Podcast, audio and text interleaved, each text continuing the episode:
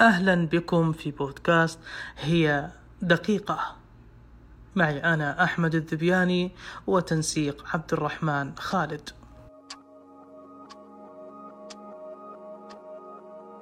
الناس في كورونا. انقسم الناس في أزمة كورونا إلى شقين. شق يطالب بأن نستثمر هذه الفرصة التي لا تتكرر وذلك بأن ننجز فيها ما استطعنا إلى ذلك سبيلا.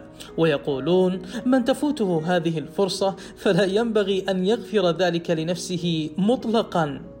وشق آخر يقول بأنها فرصة للراحة والهدوء من تعب الحياة المستمر.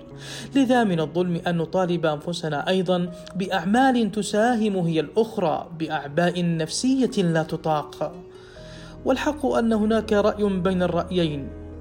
أن نتحين الفرص في هذه الإجازة بصناعة منجز نهتم به ونسعد به وفي ذات الوقت نمنح أنفسنا وقتا للراحة. ولا ننسى أن للنفس إقبال وإدبار. وأخيرا لو استطعنا أن نخرج من هذه الإجازة على الأقل بإعادة برمجة ذواتنا ورسم خطة للمستقبل القريب لكفى محبتي.